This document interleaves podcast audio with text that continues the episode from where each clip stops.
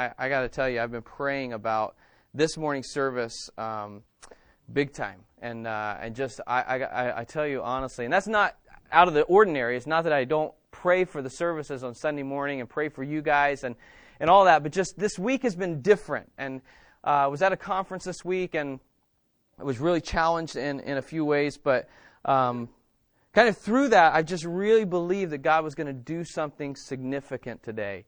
And, uh, and really believe that this passage that we're, we're talking about and this message that we're going to go through today uh, is going to be significant for some of you and, and hopefully for all of you. But I really, I really do believe that there are some of you that God is going to be speaking to today.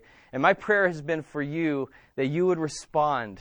Uh, man, as, as you hear God speaking, that you would respond today. And, and I'm so excited uh, about this passage. I'm so excited what God has done in my heart and in my life. And really, that's really what today is about. Everything that God has done for me. And, and, and, uh, and so um, it's also what God wants to do for all of you. I, I mean, that's what His desire is for you as well. And so I'm really excited about this morning's passage.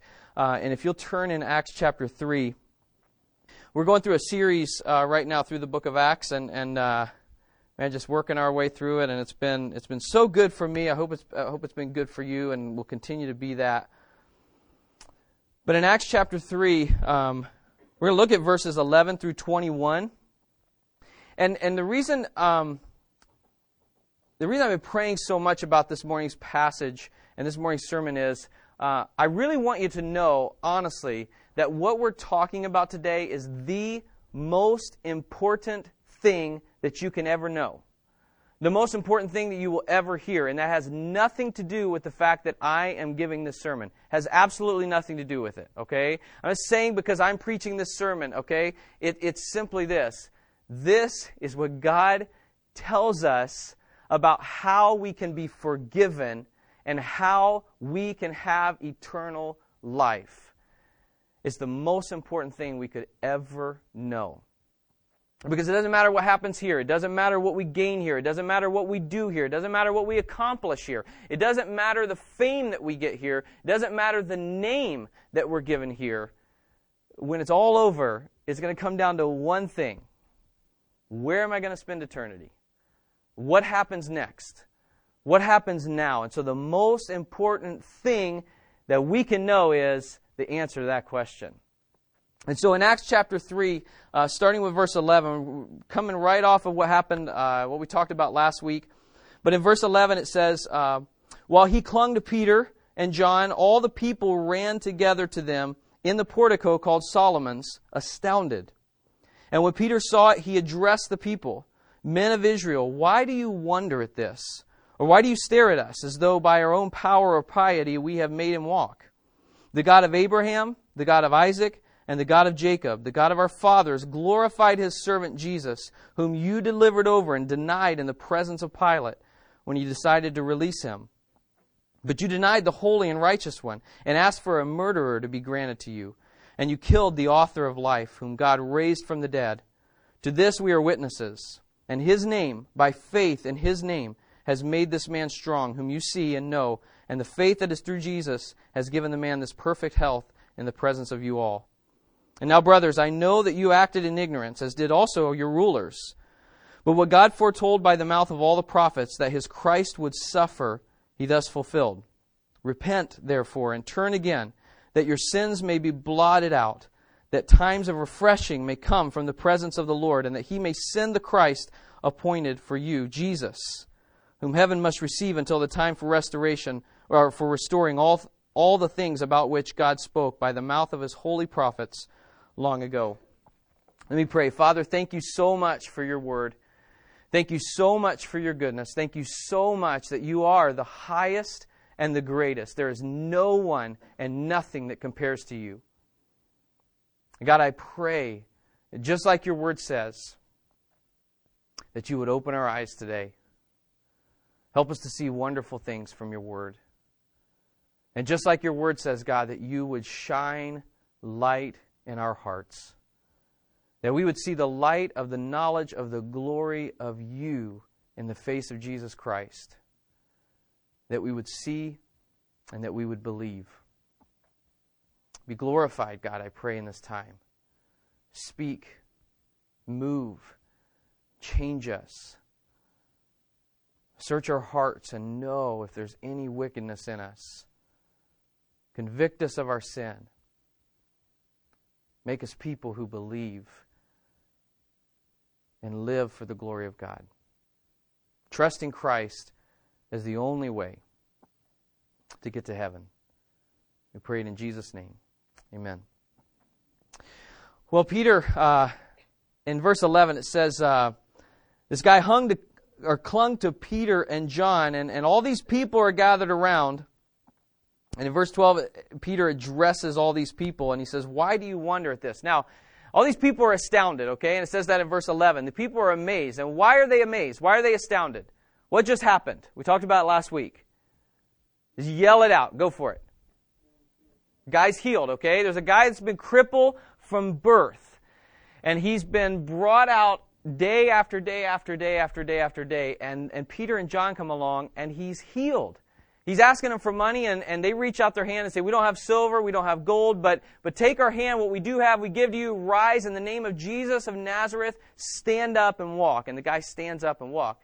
Now, I don't know about you, but I'd be part of the crowd. Like, I would be part of the crowd that's just clinging to Peter and John and just astounded by what has happened. Because what just happened is God met people. I mean, what just happened is the impossible. What just happened is the not ordinary thing. I don't know about you, but I've never seen a crippled guy just stand up and walk because someone said, in the name of Jesus Christ, stand up and walk. I've never seen it happen. I've never seen someone just walk up to someone and say, We're going to give you what we have, and that's Jesus Christ. Get up and walk around. I haven't seen that.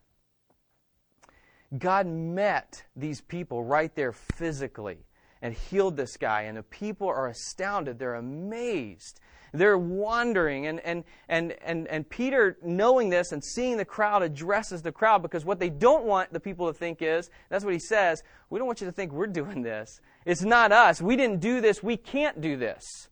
It's impossible for us to do this. Only God can do this. And so he addresses the crowd. And in verse 12, it says, um, He says, Men of Israel, why do you wonder at this? Or why do you stare at us as though by our own power or piety we have made him walk. It's amazing, like, immediately, these people, as they see the amazing work that God did, did, immediately they want to give credit to Peter and John. Look what these people did. Look what these people did. And immediately Peter says, No, no, no, no, no. It's not us. And, and in fact, why are you amazed? Why are you so amazed? Why are you so surprised? Why are you so astonished? If God is God, then why are we amazed when He does incredible things? If God is the God of the universe who created everything, then why are we surprised? Why are you surprised that this guy got off the ground and walked around? It's God. We talked just two weeks ago about um, from Isaiah 40.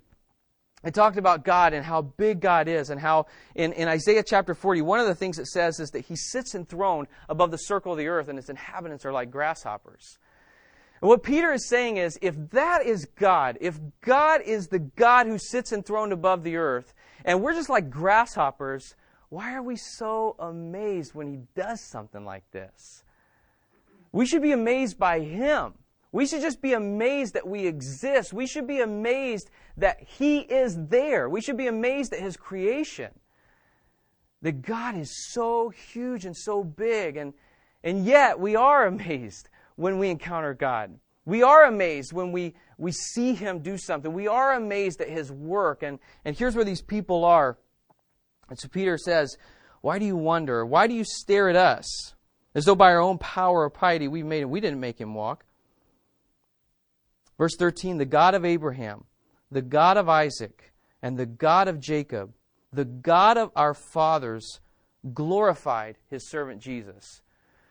What he's doing is putting all of the attention, all of the focus on God. It's not us. Guys, it's not us. It's not about us. It's not about Peter. It's not about John. It's not about us. It's nothing we could do.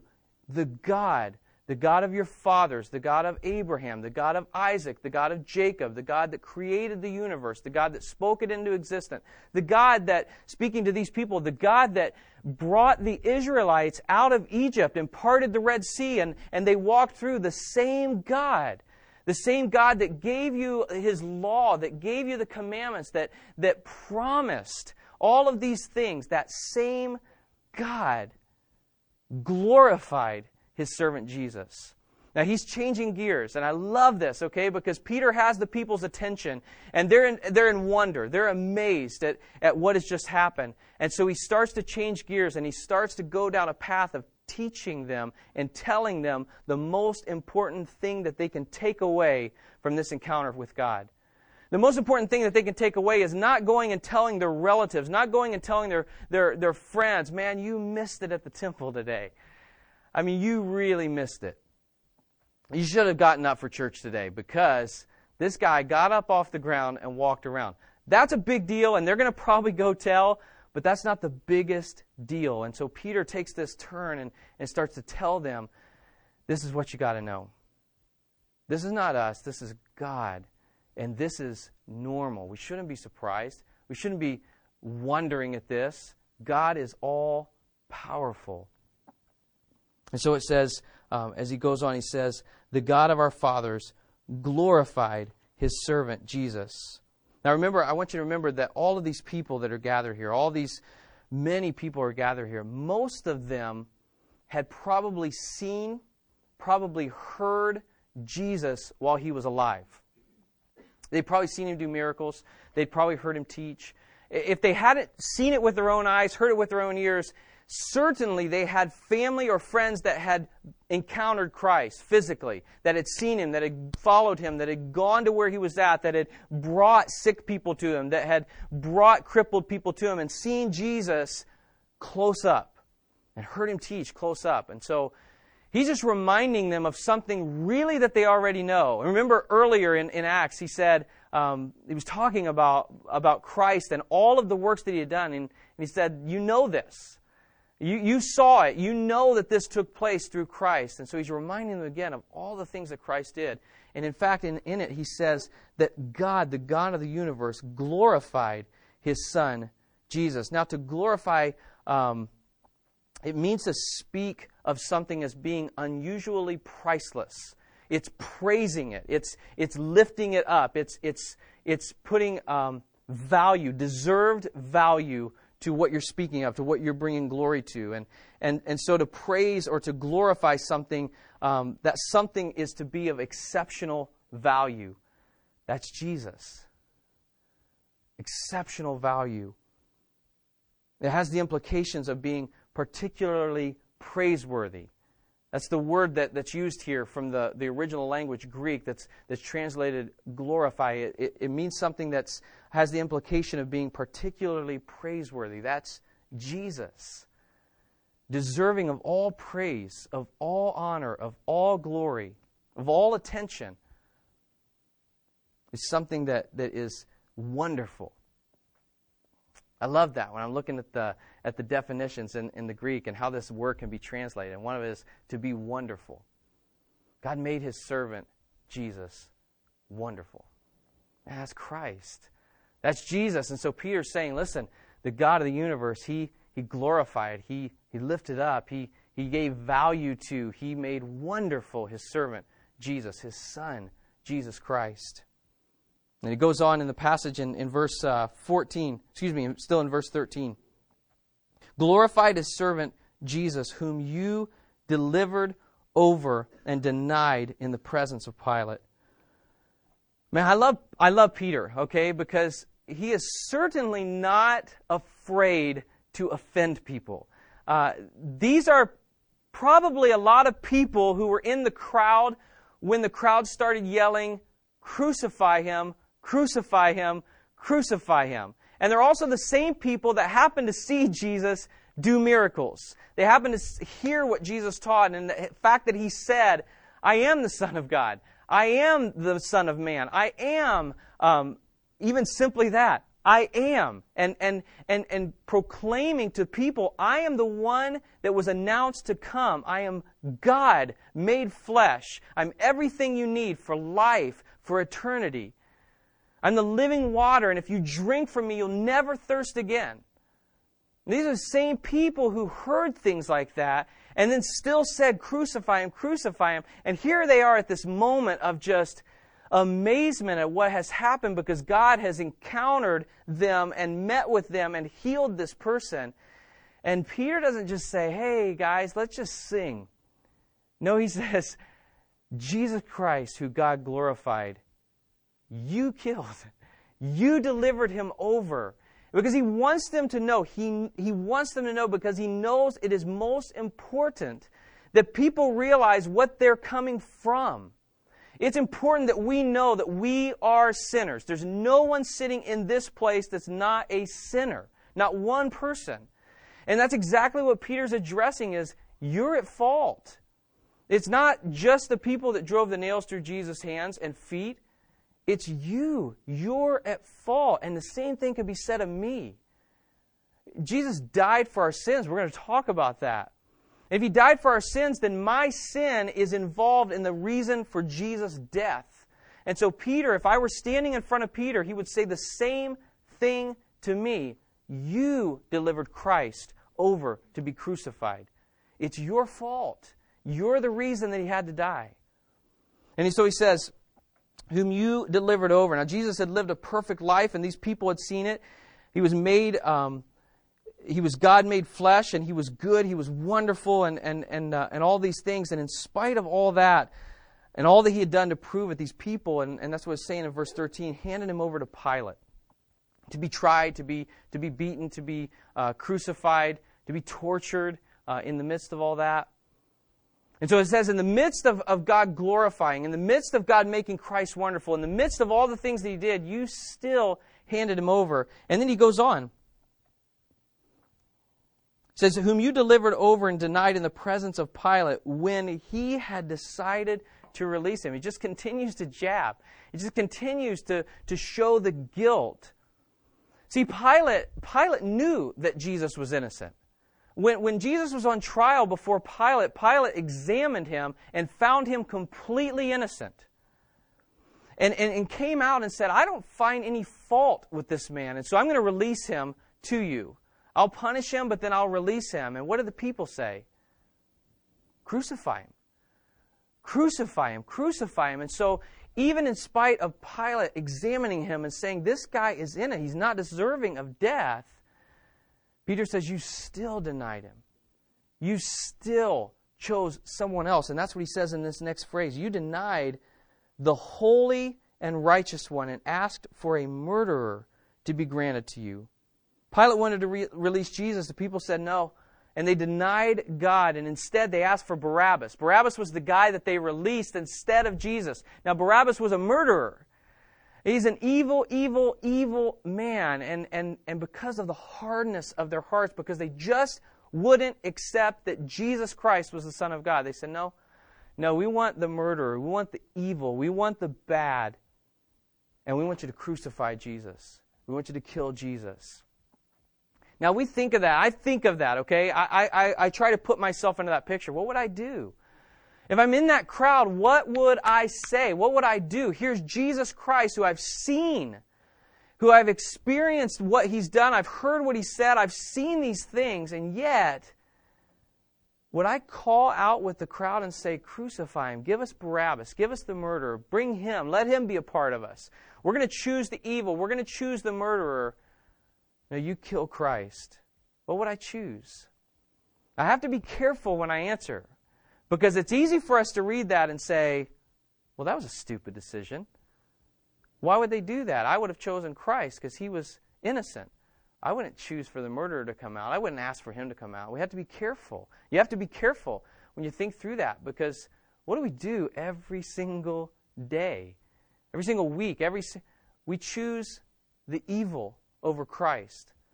Whenever we choose sin, whenever we see something and we treasure it more than Christ, we do the exact same thing. We do the exact same thing. There in front of us is sin.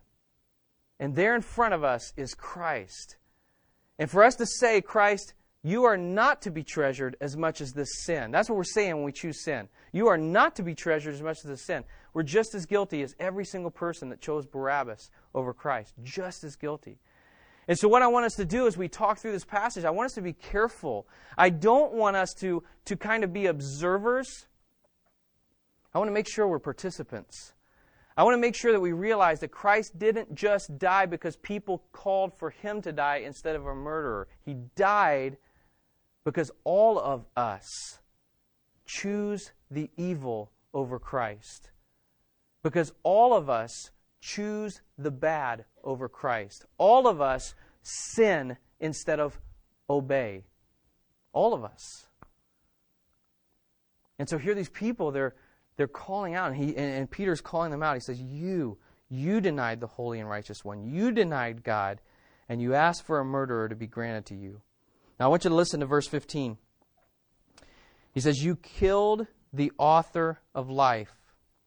If you struggle or, or, have any doubts that anywhere in Scripture that it says that Jesus really is God, here's a really good place to look. Because what Peter, they didn't, they killed Jesus, right? And what Peter says is, You killed the author of life. The author of life is the God who was there before time began and spoke it into existence Jesus Christ. You killed the author of life. You killed not just a good man, not just someone who came and did good deeds, not just someone who came and washed people's feet and, and did good things and treated people really good, and even the sinners. He treated the sinners really good. And the people just didn't like that, and so they killed him. No, Peter says, You didn't just kill a good man, you killed God. For hundreds and hundreds of years, it was promised that the Messiah was going to come and he was going to set up his kingdom. He was going to take away the sin of the world. For hundreds and hundreds of years. And he came in the name of Jesus Christ and he lived. And we, we as sinners, couldn't handle it. We couldn't take it. And so we chose sin and Christ was killed. It goes on and it says uh, at the end of verse 15 You killed the author of life, whom God raised from the dead. He didn't stay dead. Bible teaches that, that three days later, he died on Friday, and on Sunday, he rose again. God raised him from the dead. And that's what Peter's saying here. God raised him from the dead. He couldn't stay dead. He's the Son of God. He couldn't stay dead. There was a purpose in him dying. There was a reason for him coming and dying. It was not a surprise. It wasn't that Jesus came and lived this life and, oh, what's happening? What's, what's happening, God? Why am I dying? It's not that at all. There was a purpose in him living and there was a purpose in him dying, and because of that, God raised him from the dead. And I love this. Peter says, To this we are all witnesses. Don't doubt it. We saw it. We walked with this guy. We followed this guy. We gave our lives for this guy. We gave our careers for this guy. We followed this guy everywhere he went. We believed in him as the Son of God. And you killed him, but he did not stay dead. And we saw it with our own eyes. See, the Gospels talk about how Jesus did die. He was suffered and he died. He was beaten and, and persecuted and he was killed but it says that on Sunday, God raised him from the dead, and he didn't just disappear. He met with the disciples. He talked to the disciples. And, and in 1 Corinthians 15, in fact, it says that he met with over 500 different people, showed himself, appeared to those people. And loving the Gospels because we're doubting people, right? We have a hard time believing things like this. And, and, so in the Gospels, it talks about how Jesus appeared to them and he said, Touch me. Touch my scars, touch my hands, touch my body, know that I'm real. And he took food and he ate it in front of them so that they would know ghosts don't eat. Have you ever saw Ghostbusters and that one scene in the big ballroom and the that ghost over the table takes the drink or whatever he takes, I don't remember now, and drinks. It goes right through him, right? That's what happens to ghosts. I don't know if you knew that. You should have learned from the movie, right? But Jesus, to show that he wasn't a spirit, he was body, he was resurrected physically from the dead. He takes food and he eats it in front of him and says, Look, touch, feel, see that I am alive. And that's what Peter is reminding them. We're witnesses. We know that God raised Christ from the dead. And in verse 16, he kind of finishes, finishes his whole uh, phrase that he started up in verse 12. Why do you wonder at this, or why do you stare at us? God talks about Christ, and then in verse 16 he says, In his name, Jesus' name, by faith in his name, has made this man strong, whom you see and know. And the faith that is through Jesus has given the man the per- this perfect health in the presence of you all. He's just saying, look, it wasn't us. It's nothing we could do. God, the God of the universe, who gave his son, glorified his son, and, and you killed him, but God raised him from the dead. By faith in Jesus' name, his son's name, this man has been made whole. This man has been made healthy. This man has been made well. It's not us, it's God. It's God. Now, I can imagine because it's not hard to imagine because I know what I would feel like in the same circumstance. But we know what the, the people felt like uh, in, in, chapter um, chapter two, where, where the same situation, or chapter one, where the same situation happens. Chapter one or chapter two? Chapter 2, thank you. Uh, in chapter 2, where the same circumstance happens, and Peter preaches to these people, and, and they're cut to the heart, it says. And so these people with conviction are hearing that they are the reason that Christ had to die. And in fact, they were used to kill Christ. And so Peter goes on and he says, Now, brothers, I know that you acted in ignorance. You didn't know, you didn't realize that he really was the Son of God, as did also your rulers. But what God foretold by the mouth of all the prophets that his Christ would suffer, he thus fulfilled. What he's saying is, for hundreds of years, you have heard that the Messiah was coming. And it was also told through the prophet Isaiah that he was going to suffer and he was going to die. And God has fulfilled everything that he's promised over the last hundreds of years. God has fulfilled it through Jesus Christ. But what I love in verse 17 is it says, Brothers, I know that you acted in ignorance, as did also your rulers. Okay? Now we can look at that and say, well, they were ignorant, and so they were innocent. They didn't know that it was Christ. They didn't know anything about that. They didn't realize that they were really killing God. And so, certainly, they're innocent, right? Certainly, God will just let them go. God will just forgive them. God will just excuse it. God will just let it go, and nothing needs to happen because even Peter says, and this is scripture, they were innocent. They were ignorant, I should say. They were ignorant. They didn't know what they were doing. And so, shouldn't a loving God just let it go. They didn't know what they were doing, they didn't know the truth. But Peter doesn't say you were ignorant and therefore it's okay. Peter doesn't say you were ignorant and so your sins are not held against you. He doesn't say that. He says you're ignorant and you need help. You're ignorant and you need something that's going to forgive you of these sins. And in verse 19, one of my favorite verses, he says in verse 19, he says, Repent, therefore, because you're guilty. Repent, therefore, and turn again, that your sins may be blotted out, that times of refreshing may come from the presence of the Lord. And then he send the Christ appointed for you, Jesus, whom heaven must receive until the time for, rest, for restoring all the things about which God spoke by the mouth of his holy prophets long ago. I want to I want to um, spend some time. We're going to go back to this verse, but I want to spend some time talking about everything that Peter's talking about here. And here's the thing: we hear messages about what happened to Christ. We know he died. We know he rose again. I know Jesus died. I know he rose again. You can pretty much go just about anywhere and ask someone, hey, tell me what happened to Jesus. Pretty much anyone in America, most people would probably tell you, well, supposedly he died and he rose again, supposedly. They know the stories that are around Christ. And especially those of us in the church, we hear this, we hear this, we hear this, we hear this. But what happens is we don't really listen to it. And here's what I want is we're going to talk through this. And we're going to talk about what did it mean and why did Jesus die? And what did it mean for Christ to rise again? And I really want you, you each of you, to, to really give yourself to this message. Not to me, but really give yourself and your heart to this message. Because what happens is People start talking about this in the church, and this is something I've heard before. This is something I know. I can tell you about this myself. And we really haven't, we've embraced the truth about Christ and all that He went through and all that He did on our behalf, but sometimes we have not let it embrace us. We have not let it capture us. We have not been changed, really changed by the fact that Christ endured all of these things on our behalf. And so, really, I'm, I'm praying for you that through this time we don't just write this off. As we talk about all that Christ did, all that God did to Christ for us, that we engage and we get it, and that God opens our eyes and, and, and that we understand for the first time, maybe. Some of you for the first time. Some of you may have never really even heard what Christ has done for you.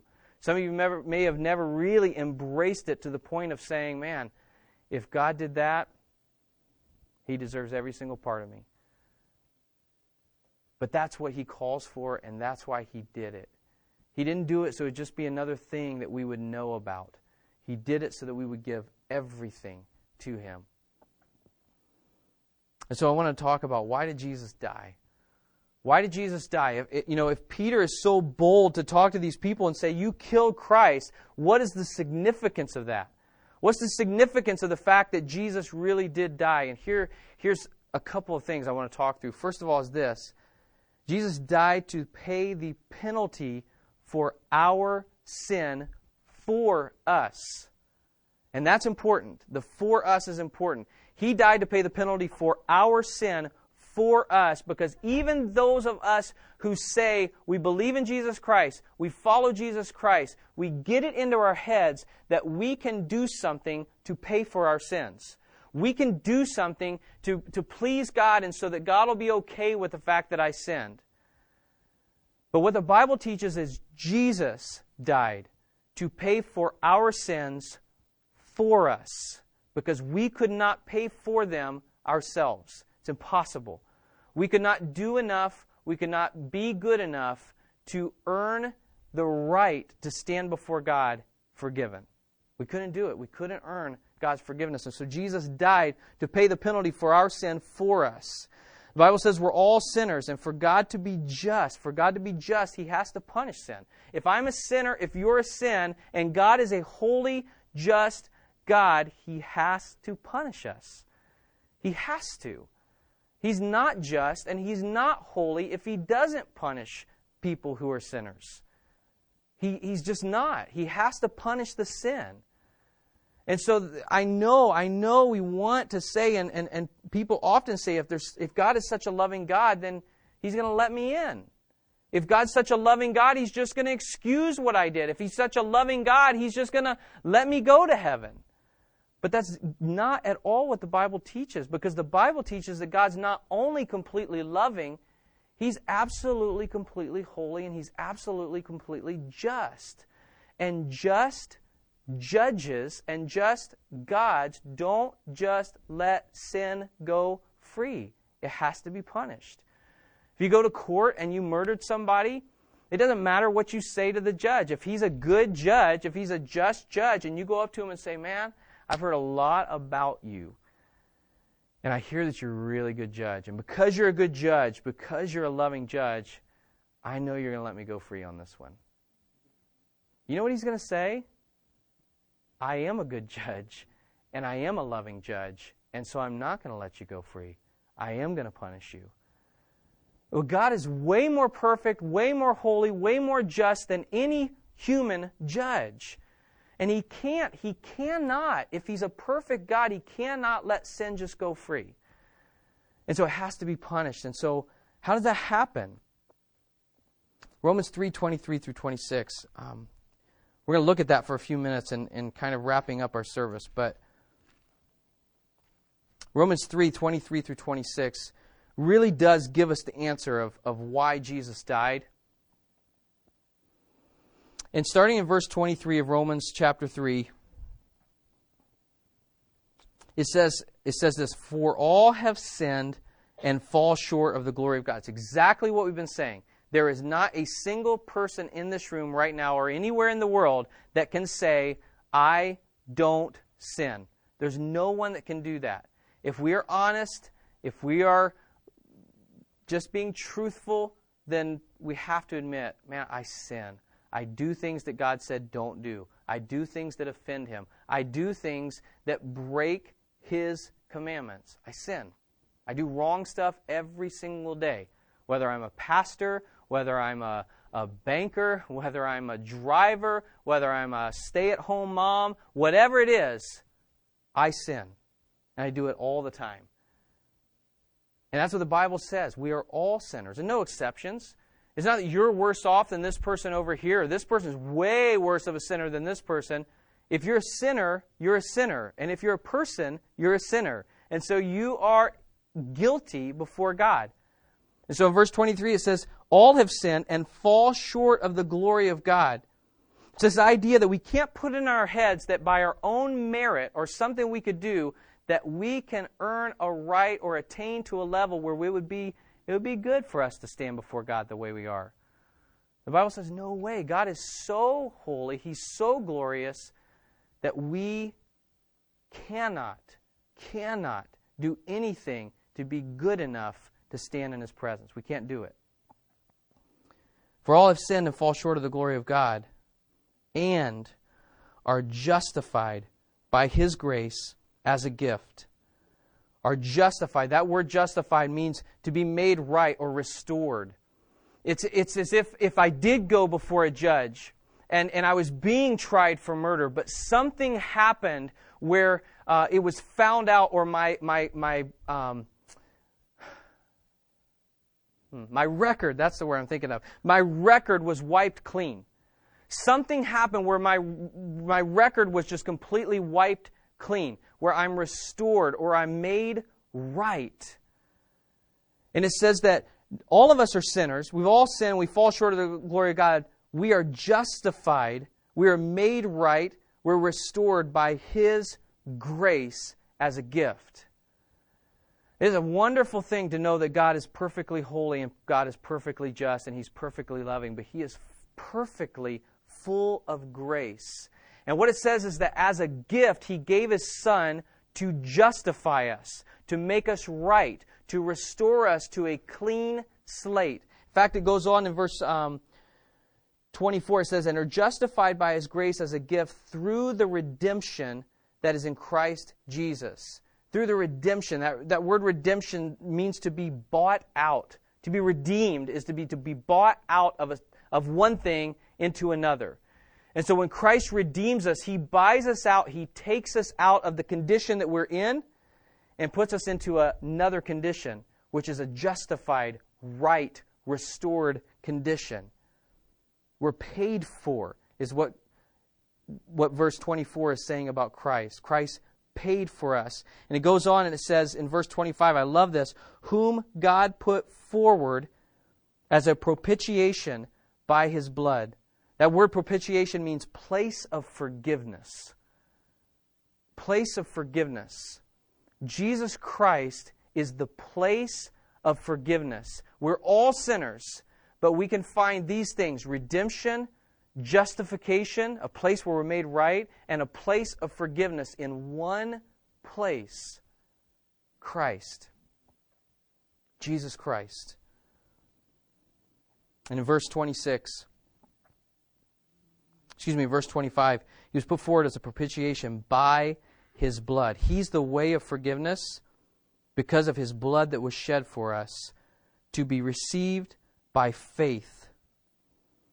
This was to show God's righteousness because in his divine forbearance he had passed over former sins. It was to show his righteousness at the present time so that he might be just and the justifier of the one who has faith in Jesus Christ. At the end of verse 24, it says, or in the end of verse 25, it says, He put Christ forward as a propitiation. He put Christ forward as the place of forgiveness by His blood to be received by faith. Romans 10, verse 9, um, just a few pages later in your Bible, Romans 10, verse 9 says this. Because if you confess with your mouth that Jesus is Lord and believe in your heart that God raised him from the dead, you'll be saved. That's faith, okay? That's believing and confessing with your mouth Jesus is Lord. Now, that's way more than praying a prayer. if someone is the Lord of my life, if someone is my Lord, that means they're my master. And that means I'm submitting to them and doing whatever they say, whenever they say, however they say, in what way that they say, I'll do it because they're my master. And I'm submitting to them. And so he says, if you, if you confess with your mouth that, Jesus, you're my Lord, I believe what you did, and you're my Lord, and you believe in your heart that he didn't stay dead, God raised him from the dead, that you'll be forgiven. Jesus Christ is the place of forgiveness for us. And here's, here's the important thing, because I said before that if God is completely just, that's what the end of this passage we looked at in Romans 3. If God is completely just, he has to punish sin, right? God doesn't just look over your sin. He doesn't just look over my sin. And every single sin that we commit will be judged. Period. But when it says, it says that we, when we put our faith and we put our hope, we put our trust in Jesus Christ as the place of forgiveness, then when he was punished, he was punished for our sins. He was punished. He was he died for our sins for us.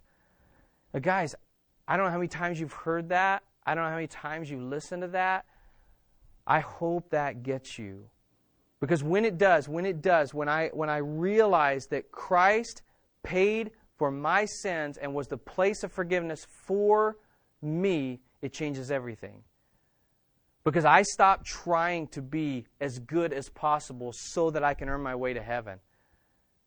And I realize, Jesus Christ, you did everything for me, everything that I would ever need to receive forgiveness, and therefore I'm throwing my life on you. I'm giving my life to you. It's not mine anymore, it's yours. And so any goodness that I do, any righteousness that I do is because of you, and it's for you. It's not for me, it's for you. I'm going to live for the glory of God. I'm going to do everything I do for the glory of God because Jesus, you reign and you died. You were perfect and you died so that I could have forgiveness. Second thing is, is this Jesus rose from the dead to conquer death for us. Jesus died to pay the penalty of our sins for us, and he rose from the dead to conquer death for us. Man, the hope and the certainty that we have by Jesus rising from the dead is this when we die forgiven, we will live again forgiven and in the presence of God. It's a beautiful picture when, when you think, and when it talks about Christ taking the penalty of sin on himself, when Christ died, all of the sins that we committed were put on him. He was punished for those sins. When it talks about that, it also talks about this.